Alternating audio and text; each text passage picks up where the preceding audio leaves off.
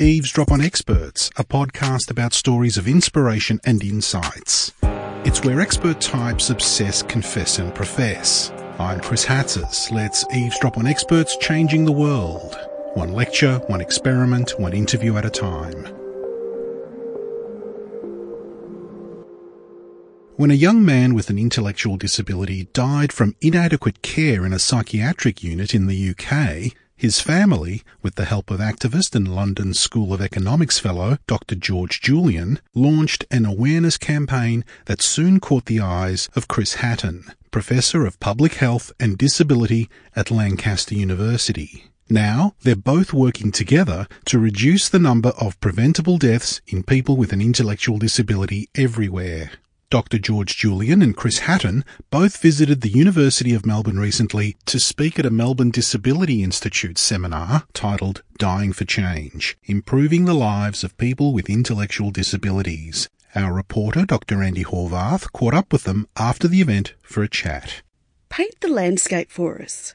Where are we with disability, intellectual disability, and well-being in society? I think we're a place, certainly in the UK, where we know much more than we did. I think the poor health of people with intellectual disability was very much a hidden problem um, in the in the UK, certainly. So I think we're starting to know more, um, but we're not at the point, I think, of really getting society and health services to appreciate the rank unfairness and injustice of this. How prevalent is intellectual disability? In the UK, we don't really know the numbers of people because lots of people aren't known to services um, with that label, and some people may may not want that label. Um, but we're talking probably around two percent of the population, so around a million people in England. As with most conditions, there's a spectrum of people. Absolutely, so it's hugely diverse range of people. George, I'd agree with Chris in terms of I think we're more aware in the UK. Um, we've had a number of um, relatively high profile deaths of people with a what we would call a learning disability, or their, the profile of their premature death has been raised by their families, campaigners, and um, activists. So I think we're aware that it's an unjust issue. I don't know that we've mainstreamed that issue for most of society yet. In terms of Australia, I think people who work in the sector are aware of the issue. I don't think society knows, and I don't think society is appalled, and I think it should be. Chris, you started doing some research in this area, getting evidence towards intellectual disability, well-being, health, mortality, with the view of turning it into public policy. Let's start with the research. Yes, the research. Obviously, there's a huge group of people that's um, an international group of people now work, w- working on these issues. I think it's fairly well established across a number of countries that people die much younger um, in ways that they really don't need to if they were looked after properly. Why is that? Whole host of reasons. So, going back from health services, so people are discriminated against by professions. Um, the way that kind of routine health, health services work really don't work well for people with intellectual disabilities in the main. But then we need to go through to much broader issues of society in terms of, I guess, people with intellectual disabilities are more likely to be in the kind of circumstances that are bad for any of our health. Um, poor education, unemployment, poverty, poor housing, loneliness, all those issues are much more likely. Tell us how you went about the research and what it revealed. I think in terms of the research, we're pretty, uh, we're kind of scavengers really. We kind of look for whatever information we can find and how we can use it. Um, so we haven't been able to build up a, a, a, complete picture. So some of it is looking at uh, health service systems and what uh, information they have. Some of it is looking from large scale surveys and what we can learn from those what we haven't done much of and what we need much more of is really understanding people's experiences of those systems as they go through them. George, something I know you've been working on, and Chris, you're a part of this as well, is the Justice for LB campaign.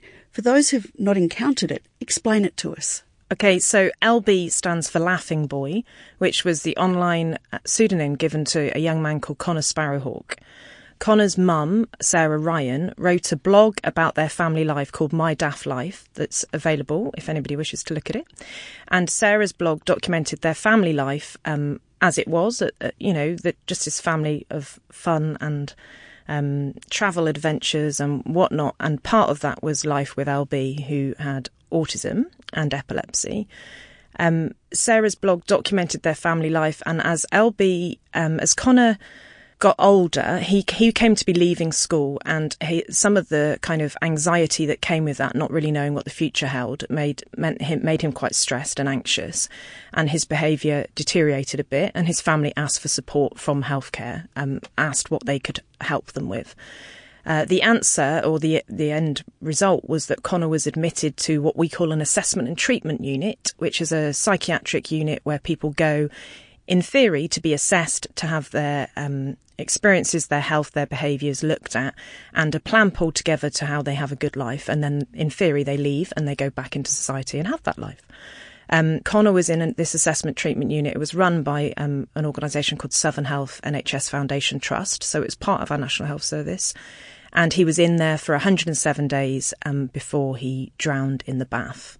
Um, and Connor's death was entirely preventable. His parents had been engaged in his care. They'd tried to kind of raise their concerns with the healthcare staff. And since Connor died over the last five years, um, the campaign has kind of developed to uh, initially to raise awareness of what happened and to raise funds because families have to pay for their own legal fees when everybody else is paid for by the state. Um, and then as time went on, um, Connor's um, mum and family wrote um, something called a Connor's Manifesto that kind of spout out what they would like uh, Justice for LB to look like. And part of that was to um, ensure that other deaths of people with an intellectual disability were examined and you know, to check what was going on. And that was to raise awareness and to kind of demand justice. So lots has happened over five years. Um, there has been a lot of uh, people came together over to mark the 107 days that he'd been in the unit the following year. People adopted a day and they raised money or they raised awareness or they had um, they did various different things, um, sponsored things. There was um, music, there were parties, there were academic lectures. So there was lots of different people contributed to the campaign. Um, since then, there's been um, a review of all the deaths in that healthcare trust um, which they requested happened, and that found that only 1% of deaths of people with an intellectual disability received any sort of internal scrutiny, and 0.3% of deaths of people over the age of 65 who use mental health or learning disability services, which comes back to this inevitability that some people will just die early. So if you're 65 or over, you know, forget it. Um, other things that have happened in the campaign, there's been lots of fun stuff as well. Um, we've walked part of the Camino in Spain with a red bus, Connor Light buses, and there's a cardboard cutout bus that has um, travelled the Camino in Spain twice now. Um, and there's been lots of work to um, uh, kind of engage with people with an intellectual disability and figure out what they would like to improve their lives. Part of that was we drafted a private members bill. We crowdsourced that. Um, uh, to try and change the law. Um, I guess there's been lots and lots that's gone on, and, we also live tweeted Connor's inquest. So for the whole two weeks when the jury were present, we tweeted what happened in court to raise awareness of the real detail of um, his life, the end of his life, and his death. Um, and as a result of some of what's happened with Connor, um, there have been various policy changes. Various people have spoken in Parliament about things that will improve, or they hope will improve. Um, but also other families have come forward that, and the media have been brilliant. Journalists have allowed us a platform to share or, or get provided a platform to share people's experiences. And now more and more people are kind of speaking up rather than just accepting this poor care. Chris, how did you get involved in the Justice for LB campaign? Through social media, really. I guess I was just um, following what was going on more and more. Um, and I just felt a compulsion to try and chip in, I guess, in any way that, that might be useful. I don't know if it was useful or not, um, but we chipped in is all all sorts of odd things. Like we were trying to understand what was happening in the NHS Trust, so we were wading through uh, papers of board meetings, trying to understand, I guess, the context, the history, how some you know some of the the, the background to to why um, to why Connor's death ha- had happened. I think one of the really important things for me is that in all sorts of ways it just reveals a landscape of systematic institutional discrimination um, across inquests, across health services, wherever you look, really. So that gives quite a lot to do, but then there's plenty of us working on it. Connor's mum, Sara Ryan, has written a book called Justice for Laughing Boy that talks a lot about um, Connor, his life, who he was, and also touches on the campaign and what we've done since. So if people are interested, it's well worth a read. Avoidable deaths is an extraordinary thing to actually even say in Western society, at least. are avoidable deaths happening because these people are alone? I know more and more of the population is living by themselves. In fact, it surprised me the other day. The figures were, I think it was one in four. We all know people with intellectual disability and we all know people on the spectrum of that. Is the problem here living by yourself? No, I wouldn't say so. Um, people with intellectual disabilities are actually much more likely to get the opportunity to live by themselves than other people. So there are almost always other people around them, whether that's family, whether that's kind of people paid to to, to support people in in various ways. So absolutely not living alone. Um, I guess the worry, the real worry, is how little all those people around them, um, who are often paid to support people, actually don't take people's health seriously. So they may not notice that somebody is in pain or um, or in distress, or they might put the kind of behaviour that um, anyone would do when they're in pain. You know, a toothache makes me extremely cranky. Um, they might put that down to some kind of mental health issue or a challenging behaviour, and thereby uh, not investigate the physical health issue in in the first place.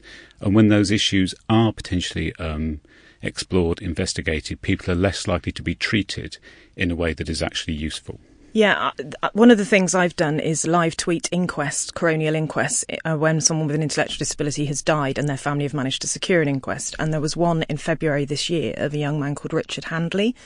Richard um, was well loved and well supported. He was a mischievous kind of personality and he had his family very involved in his life. He lived in care provision. He lived in what you would call a group home. And he had had problems with constipation since birth, and he was just 33 when he died, and he died as a result of unmanaged constipation. Now, to die from constipation in a developed country in this day and age still fills me with absolute horror. My brain cannot compute it. Um, but at his inquest, there was two weeks of evidence, and what became clear is that Richard was failed at every level by everybody involved in his care. So his family had raised concerns, but his carers had understood that he should see a doctor, but not the urgency of it. He had been seen by a psychiatrist two days before he died, but he hadn't seen the urgency of it.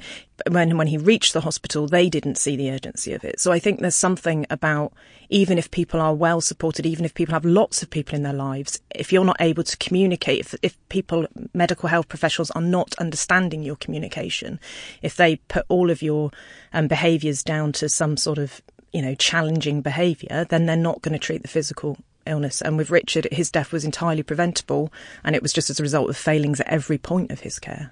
I'm going to ask what may seem like an awkward question, but what I'm trying to do is explore the dimensions of why this is important to the public emotionally, socially, politically, economically. Why is it important to the public? I guess my argument would be because people with intellectual disability enrich our society and we're poorer for not having them within it and we're poorer for not having them treated well within it. I think it's a shame on society that we can't do better. Economically, um, providing poor healthcare just makes your health worse, which costs more money. So, I mean, Chris can talk to the numbers. He's better at that than me. But I'm, I'm fairly sure there's a strong economic argument that we should provide people with good care. And I don't believe anybody goes into support work or healthcare work intending to do a bad job. I think most people want to do well by people, but we have got ourselves tied up in these systems or in these attitudes that prevent that happening. So I think on every level we need to improve this. And I, and I do think it's a matter for you and I and anyone on the street because this could happen to anybody who we know and love, and it's not acceptable. Chris? I think um, I would just add that people with intellectual disabilities are the public. George, what drives you? I guess you're um, passionate about this. I know. I can feel it. I am. I, I do really care. I'm just angry. I mean, I don't think anyone ever thinks that's very healthy to be driven by anger, but I I care. These are these are people. I've met people with intellectual disabilities in Australia in the last week who you know, if we don't change these things, could be dying years earlier than they need to be. I've got friends with an intellectual disability who I want in my life. It's selfish. And I I can't get my head around the fact that this inequity exists and we just allow it to. So I guess I'm driven by a deep sense of inequity and that um, enrages me. But I'm also driven, I suppose, by the families who I've worked with or have spoken to who are just you know, they're faced with such immense grief and yet they're all wanting to improve things for other people. And I think that's very powerful. Are there pivotal events, if we reflect on the making of an activist in society, that perhaps shaped your sense of getting this out there to society? I guess I should say I would never have labelled myself as an activist or a campaigner until the last year or so because other people kept doing it. I was like, okay, I'll take that title.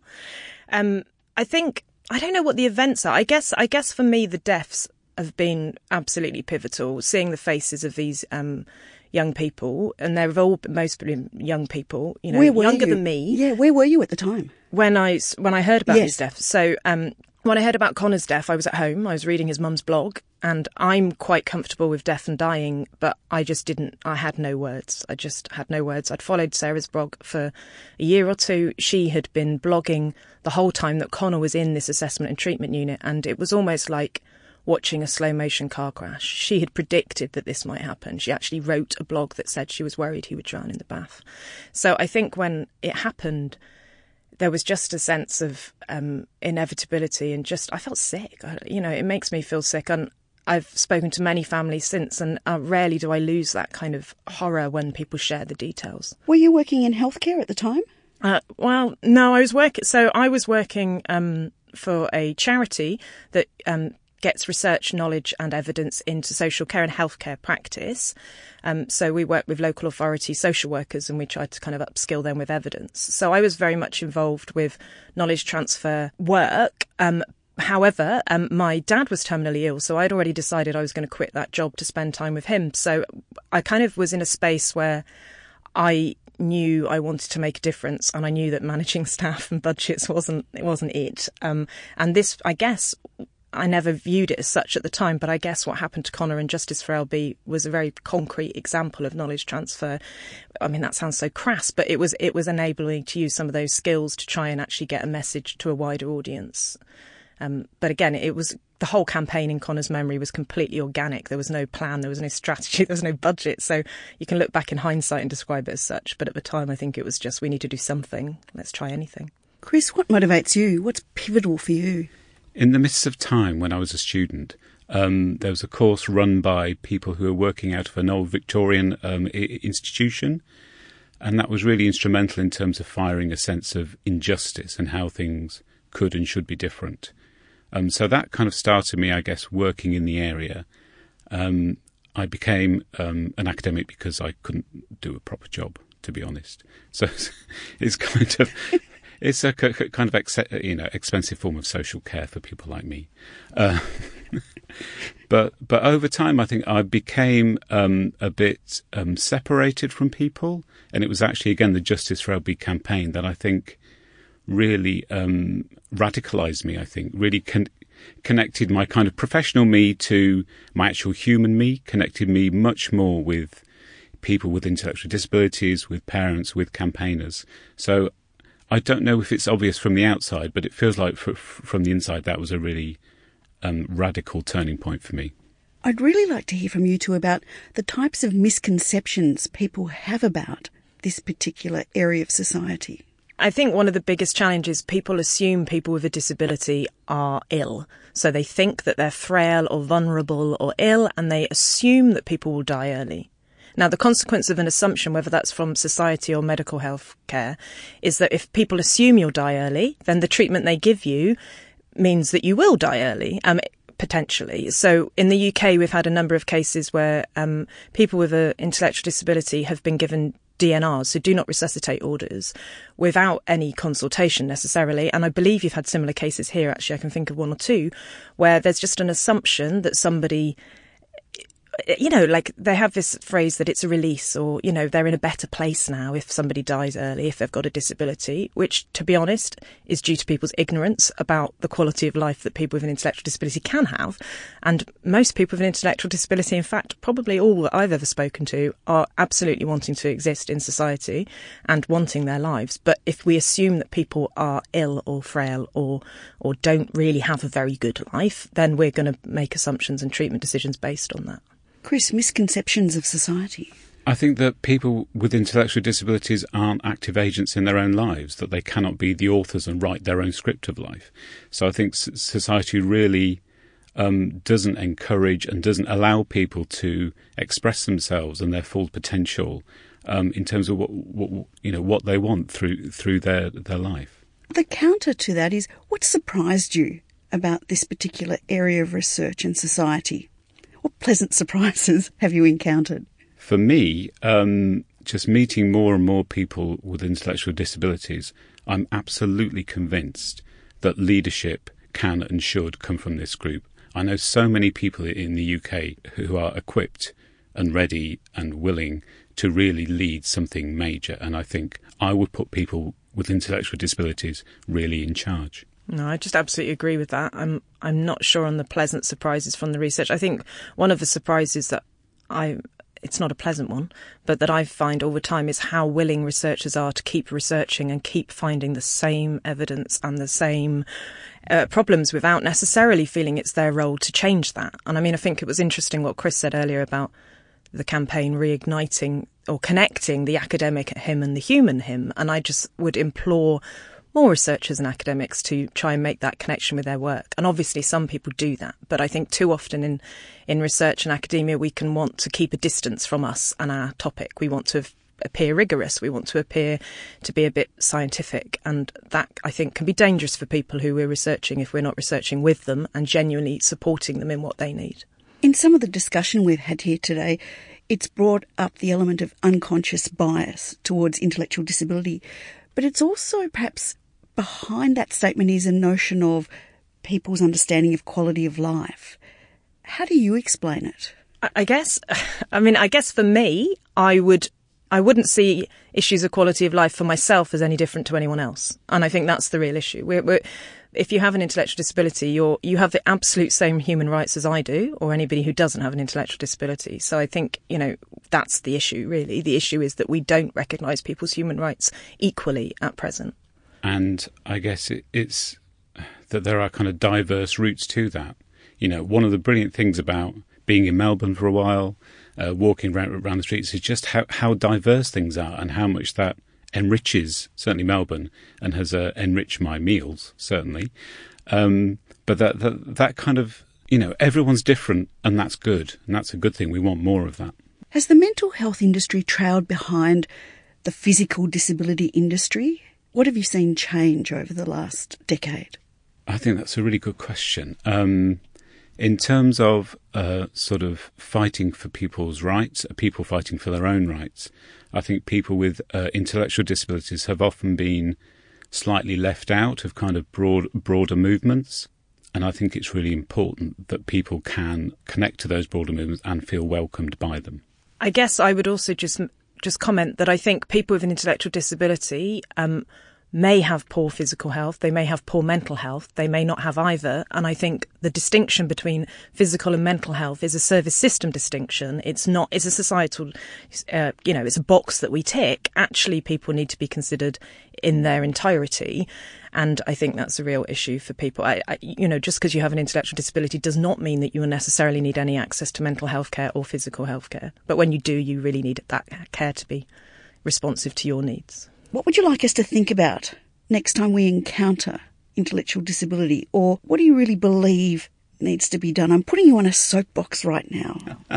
what do we need to rethink? I think it would be great if people didn't have to think anything, if people just saw people like anybody else. Yeah, I, I guess I would just like that if you, if and when people encounter people with an intellectual disability, they just kind of find out their name and a bit about them rather than label them or kind of work in that way. I think people have they will tell people with intellectual disability will tell you what's important to them and what they would like your help with. It's not really for us to do. Thank you for making us feel like we're part of something bigger and that we're all together in on this. Thank you, Chris. Thank you, George. Thank you. Thank you. Thanks to Chris Hatton, Professor of Public Health and Disability at the Centre for Disability Research, Lancaster University, UK, and Dr. George Julian, freelance knowledge transfer consultant and visiting fellow at the London School of Economics. And thanks to our reporter, Dr. Andi Horvath. Eavesdrop on Experts, Stories of Inspiration and Insights was made possible by the University of Melbourne. This episode was recorded on November 12, 2018. You'll find a full transcript on the Pursuit website. Audio engineering by me, Chris Hatzis. Co-production, Dr. Andi Horvath and Silvi Vann-Wall. Eavesdrop on Experts is licensed under Creative Commons Copyright 2018, the University of Melbourne. If you enjoyed this podcast, drop us a review on iTunes and check out the rest of the Eavesdrop episodes in our archive. I'm Chris Hatzis, producer and editor. Join us again next time for another Eavesdrop on Experts.